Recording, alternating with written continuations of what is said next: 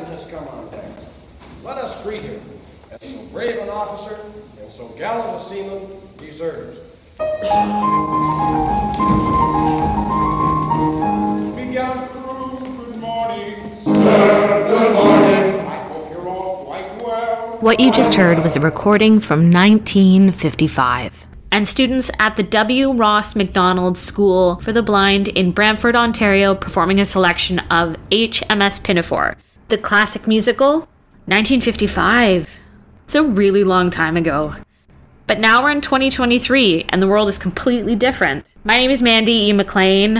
I am a professional artist living downtown Toronto. I am five foot six. I'm 35 years old. I use the pronoun she, her. I have blonde hair. It's kind of dark blonde. And I have my full vision. It's evening time and I'm recording this sitting on a gray love seat. I'm gonna have to go to bed soon because tomorrow morning I'm gonna go out to the school in Brantford for my second day. I'm excited to be the project coordinator of this collaboration between the W. Ross School and this wonderful arts organization called Prologue Performing Arts. And thank you so much to the Canada Council for giving us the opportunity to explore this. Join me on this journey and listen with us. Every month, I'm going to tell you about what we're working on, what we're discovering, and what we are experiencing, and what questions are coming up, and how the teachers and kids are responding to this project. You're going to hear interviews with industry professionals, students, and the teaching staff at W. Ross.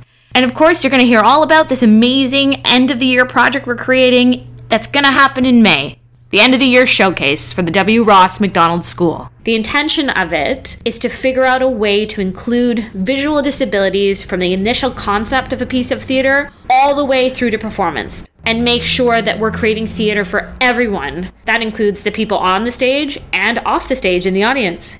It's big, it's really big.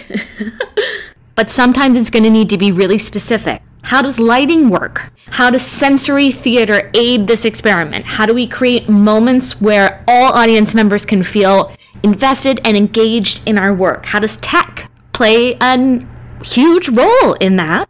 How do we make this with a group of young people who are fully in charge and leading every decision we make? These kids are the reason we're doing this, and so they should be leading it. As of right now, I've only had one day. Tomorrow's day two. And even though these questions feel really, really big, I'm going to do my best at every opportunity to approach them with an open heart and joy because I'm excited to figure out ways to make theater different and maybe even better, especially in a room with wonderful, amazing young people that are so cool. It's 2023. We're a long way from 1955. So let's figure out a way to make theater in 2023.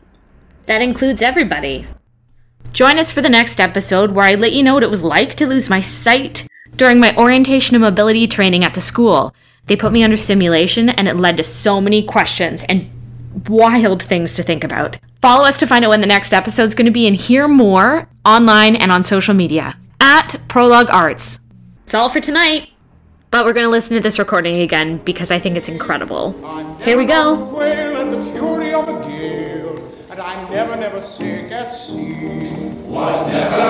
No, never. Whatever.